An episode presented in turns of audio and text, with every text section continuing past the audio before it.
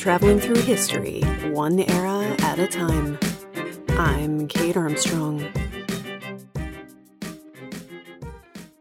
So, I was in the middle of recording our episode on pregnancy and childbirth with Jane Seymour when I found out that I have COVID, which is why I sound like this.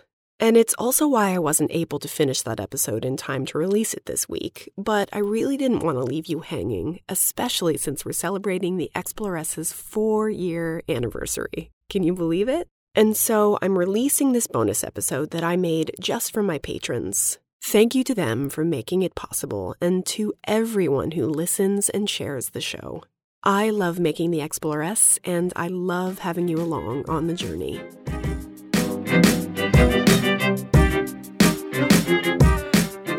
But first, a shout out to some of my patrons.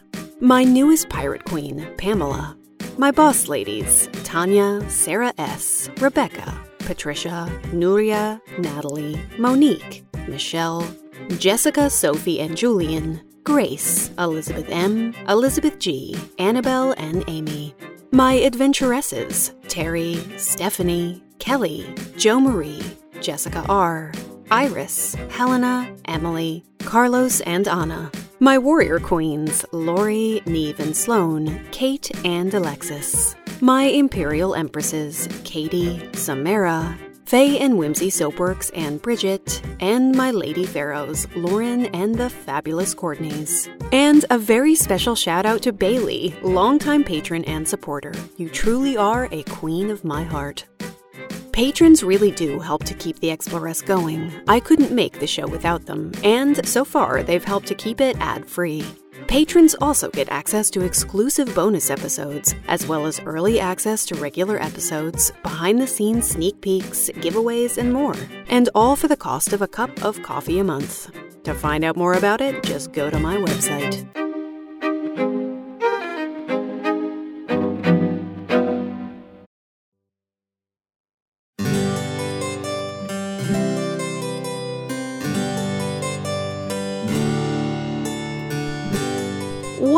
Name? That which we call a rose by any other name would smell as sweet. We all know the famous quote, just as we all know the legendary man who wrote it way back in 1602 the incomparable Mr. William Shakespeare. Hailing from Stratford upon Avon, Willie's widely regarded as the most quoted English author of all time. He gave us zingers like To Be or Not to Be, All the World's a Stage, and one of my favorites, Unsex Me Here. He coined words and phrases we still use. It's all Greek to me, I haven't slept a wink, the be all and end all, and I wear my heart on my sleeve. He was incredibly good at insults, you cream faced loon, and the guy knew how to write a sexy couplet. His dozens of plays and hundreds of poems are now considered so good that people wonder how he wrote them. Some people even question if he wrote them. Mark Twain and Charles Dickens are two famous writers who have asked the latter question. They are considered anti Stratfordians, a term for the conspiracy theorists and amateur sleuths who are convinced that someone other than William Shakespeare wrote the works attributed to him. Throughout the centuries, anti Stratfordians have put forth dozens of possible guesses as to who the real genius behind Shakespeare's quill might have been. Wikipedia's list of Shakespeare authorship candidates contains 87 names, including Queen Elizabeth. Amazing! And King James. Uh, no. This debate has raged for a long time, all the way up to our era. And through it all, people started to ask a rather daring question Was Shakespeare actually a woman? For today's bonus episode, we'll be doing a deep dive into the wild theories behind the Shakespeare authorship debate. Specifically, we'll meet the real life woman behind the Dark Lady Willie wrote about in his sonnets and find out if maybe she was the one writing those words after all.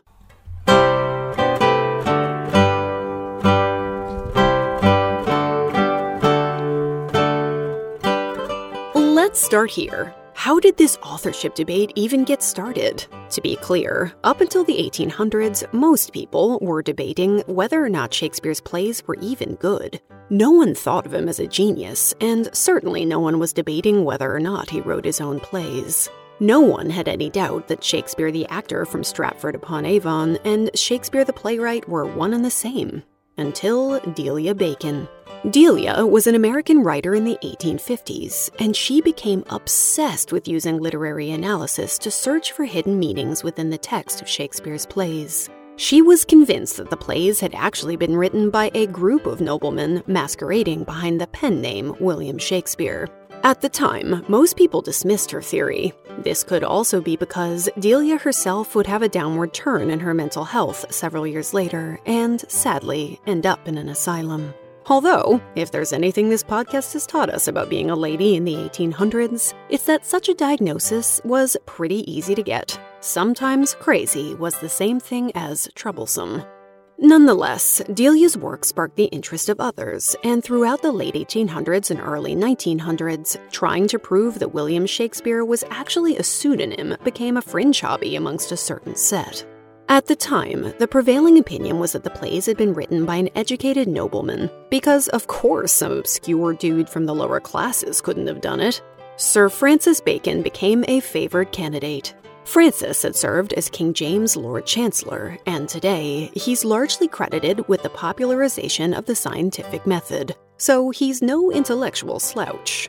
Rather ironically, in order to prove that Bacon was the real mastermind behind Shakespeare, the anti Stratfordians employed a methodology that was anything but scientific. They scoured Shakespearean works, trying to identify hidden code words to demonstrate that Bacon had placed ciphers in the plays that could be cracked to reveal his own signature. A number of widely mocked books tried to prove this, including Ignatius Donnelly's The Great Cryptogram, Francis Bacon's cipher in the so called Shakespeare plays. Ignatius believed he had solved the case by successfully uncovering the phrase, Shakest spur never rid a word of them, Okay, Ignatius, I think you need a new hobby. The theories of the anti Stratfordians have evolved throughout the decades as more and more people have joined the debate, although three candidates have consistently stood the test of time. There's cosmopolitan aristocrat and Cambridge educated Edward Vere, the 17th Earl of Oxford, the famous playwright and Cambridge educated Christopher Marlowe, and of course, Cambridge educated lawyer Sir Francis Bacon. Are we seeing a pattern here? So, why are people so unwilling to accept that Shakespeare was, well, Shakespeare? Why has this debate lasted so long? First, it's worth noting that this authorship question emerged during the Romantic period, which was a 19th century artistic movement that emphasized natural beauty, nostalgia, and emotion. It was at this point that many critics had begun to realize and appreciate the true brilliance of Shakespeare's works but they couldn't reconcile the ingenuity of his plays with the reality of his personal life. The Romantic poets of the 19th century led glamorous lives, and the evidence available about Shakespeare showed that his day to day was quite boring by comparison. I mean, how could Shakespeare ever compete with the likes of Lord Byron, who had seemingly slept with half of Europe and had a penchant for drinking wine out of human skulls?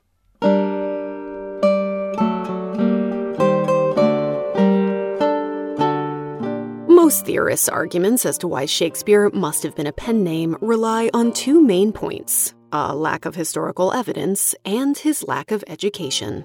Although there is no physical evidence that anyone else wrote the plays, Shakespeare's documentary record does contain gaps. Because of course they do. The 1600s weren't known for meticulous record keeping. There are many documents that definitely prove a man named William Shakespeare existed. We can also prove this man lived in Stratford upon Avon and was an actor, a playwright, and a shareholder in a theater company. However, beyond signatures on the title pages of his plays and the word of his contemporaries, we don't have a lot of other written evidence that he was composing these plays himself.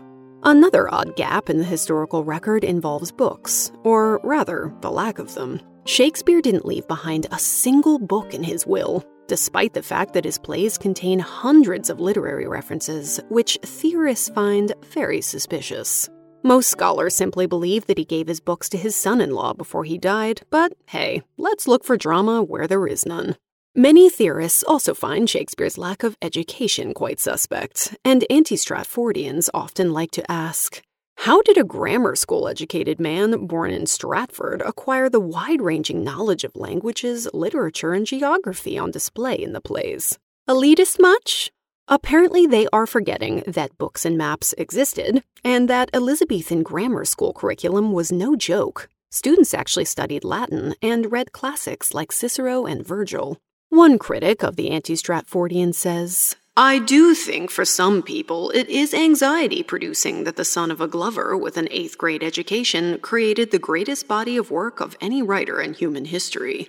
This is why most of the other authorship candidates are noblemen with university educations. For some reason, it is really hard for people to believe that a commoner could have written such brilliant plays. Thus, the argument goes someone far more educated, well traveled, aristocratic, and, well, overall impressive must have written them.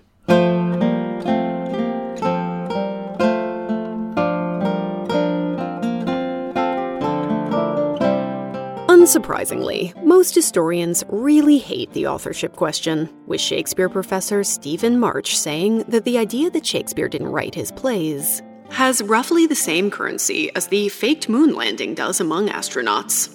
The poor scholarship methods of the theorists, who often cite either incorrect or cherry picked evidence, have not swayed scholars, who usually have ready answers to the most common anti Stratfordian arguments.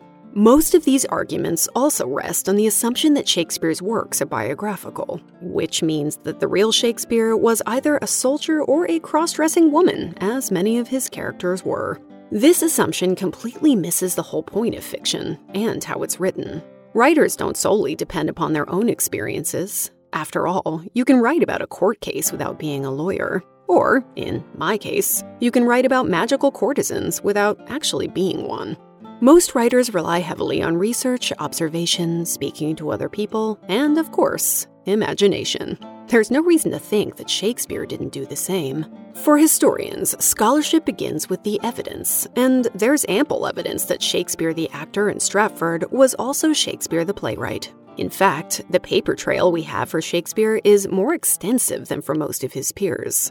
There are court and church records, wills, coats of arms, memorial busts, marriage certificates, bills, receipts, cast lists, tombstones, mortgage deeds, newspapers, pamphlets, and letters that catalog Shakespeare's life. For instance, we know that he left his wife his second best mattress when he died. Thanks, Willie. Additionally, many of his contemporaries refer to Shakespeare as a famous writer, with the first folio being the most obvious example. The first folio was a collection of 36 of Shakespeare's plays published in 1623, seven years after his death. It was produced by Shakespeare's friends and colleagues from his theater company, The King's Men, who knew him for decades and were clearly in no doubt about who wrote the plays. They even included a portrait of him. Even though there are really no inconsistencies in the historical evidence about Shakespeare's life that prevent academics from following Occam's razor and concluding that Shakespeare was, Shakespeare, this hasn't deterred the anti Stratfordians. In 1979, British historian A.L. Rowse began a close reading of Shakespeare's sonnets, a collection of 154 poems published together in a quarto in 1609. Some of these sonnets refer to a dark lady who is the object of the narrator's desire, she is described as a temptress with dark hair and eyes, and as their passionate affair goes awry, the narrator eventually begins to use the word dark to refer to her evil nature rather than to her beauty. Rowse hypothesized that the dark lady described in the sonnets was none other than a real woman named Amelia Bassano Lanier, and his hypothesis is now accepted by most scholars as correct.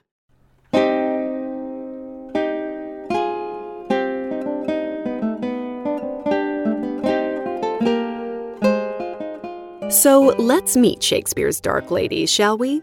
Most of what we know about Amelia comes from the diaries of her physician and astrologer Simon Forman, who she often visited for astrological predictions about her fertility. She was baptized on January 27, 1569. Her father was a musician from Venice, employed in the court of Queen Elizabeth I, although he died when Amelia was only seven. She was raised by her mother on the periphery of court circles, though we have some evidence to suggest she was taken in by Susan Bertie, the Countess of Kent.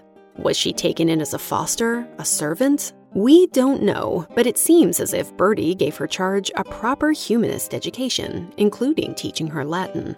She also spent time with the Countess of Cumberland, who would later help fund her literary pursuits. When she was 18 years old, Amelia's mother died, and she soon became the mistress of Lord Hunsdon, Queen Elizabeth's Lord Chamberlain, who was 45 years her senior.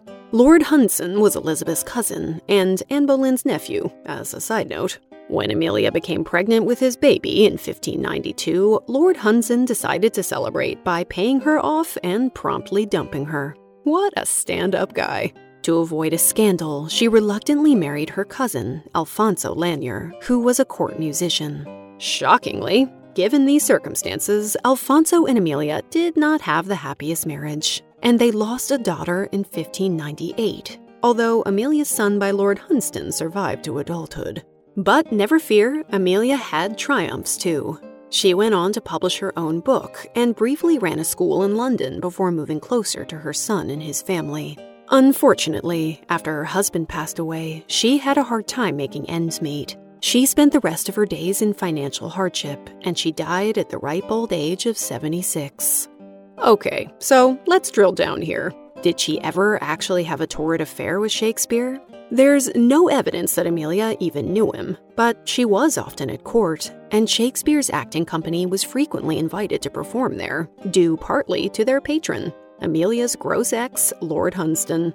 In 1594, two years after he dumped Amelia, Lord Hunsdon became the patron of Shakespeare's acting company, hence their name, the Lord Chamberlain's Men. And when King James I took the throne, the company's name was changed to the King's Men, as James liked them so much that he became their official patron. So it's possible that Willie Shakes saw Amelia across the court and found himself opining.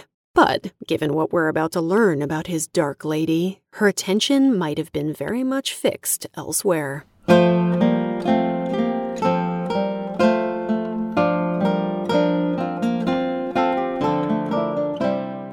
Let's talk more about Amelia's book, which she says came to her in a dream, many years before I had any intent to write.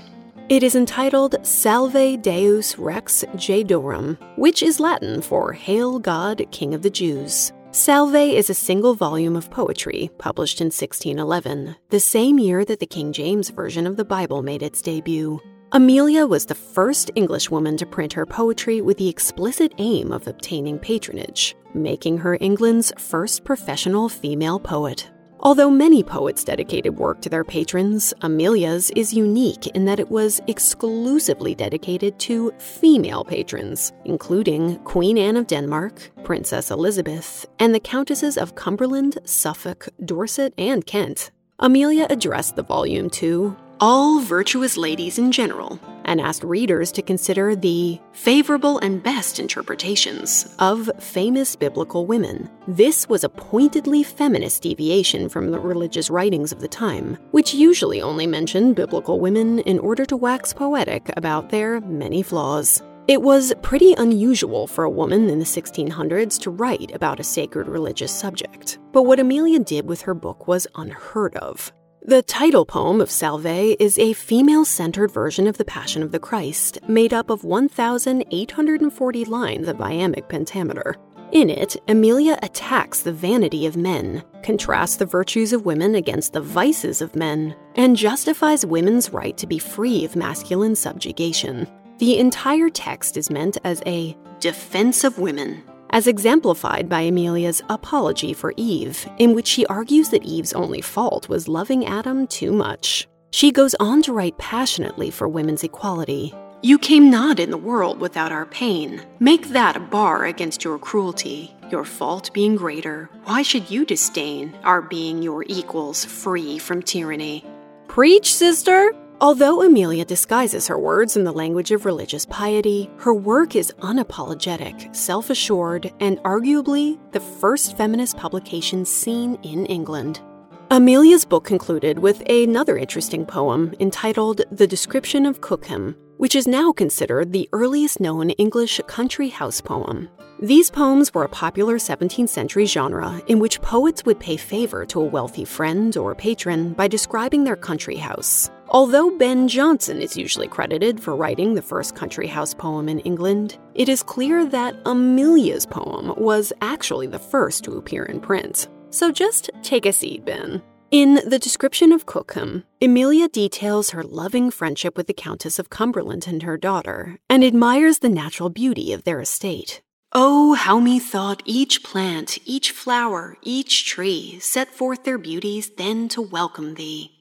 So Amelia was clearly a writer way ahead of her time, knew how to wrap her mind around iambic pentameter, and she may have been the dark lady Shakespeare was writing about in his sonnets. But some theorists take it a step further and actually believe that Amelia was Shakespeare. Unsurprisingly, the anti Stratfordians have found numerous references to Amelia Bassano Lanier's name in Shakespeare's texts, which they take as some sort of secret message that she was actually the author. There is an Amelia in the Comedy of Errors and in Othello, a Bassanius in Titus Andronicus, a Bassanio in The Merchant of Venice, and in The Taming of the Shrew, there are characters named Emilia, Alfonso, her husband's name, and Baptista, her father's name. Additionally, Amelia's life story more closely resembles the events in the plays than does Shakespeare's own. After all, Amelia's relatives were court musicians, and the plays contain thousands of musical references. Amelia was Italian, and many of the plays are set in Italy and contain allusions to Italian literature. And Amelia was a commoner who spent a lot of time at court, and the plays feature accurate portrayals of both lower and upper class society. Some theorists also like to point to All's Well That Ends Well, in which a low-born girl lives with a dowager countess and a celebrated general named Bertram. Amelia, of course, was taken in by Susan Bertie, the Dowager Countess of Kent, and the Countess had a brother who was also a celebrated general. There's also the fact that a striking number of Shakespeare's plays feature strong female characters who refuse to obey society's rules. Lots of Shakespearean heroines defy their fathers, Eight disguise themselves as men to outwit the patriarchy. Six command armies, and there's a whole lot of gender bending going on. So it makes sense that anti Stratfordians are convinced that the feminist Emilia was the true author. They believe that a man living in such a patriarchal time period would never have written so many feminist heroines. A 17th century man writing a three dimensional woman? Impossible! Consider this as well. While most scholars assume that the huge number of 16th century plays published anonymously were written by men of the period, surely there were some lady authors in the mix. In 1593, Elizabethan literary critic Gabriel Harvey referred to an excellent gentlewoman who had written three sonnets and a comedy. I dare not particularize her description, he wrote, but he had all sorts of praise for her excellent words.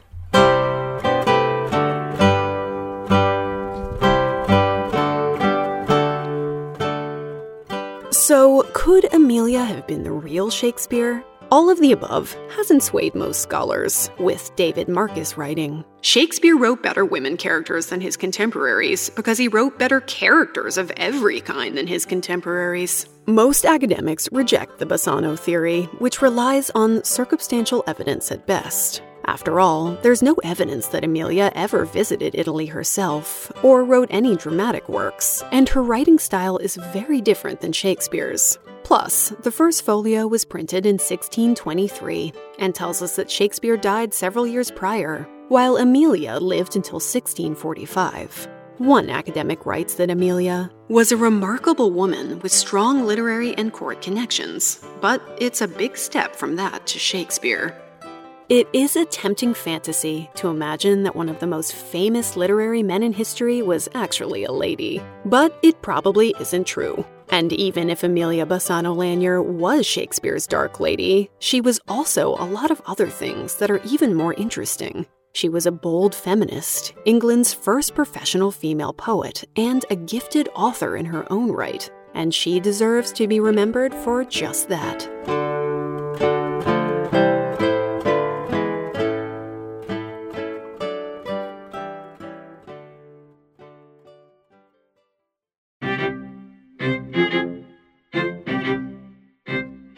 Thanks so much for listening. Please tell a friend about the show or rate and review it wherever you listen. You'll find the show notes for this and every episode at my website, theexploresspodcast.com, which includes a full transcript, lots of images, and a list of my sources. You'll also find a link to my Patreon there. You can find me over on Instagram at the Exploress Podcast and occasionally on Twitter or Facebook. So much love goes to my research assistant, Carly Quinn, who is a magnificent human being, and I could not have done this episode without her. Much of the music you just enjoyed comes courtesy of guitarist John Sayles.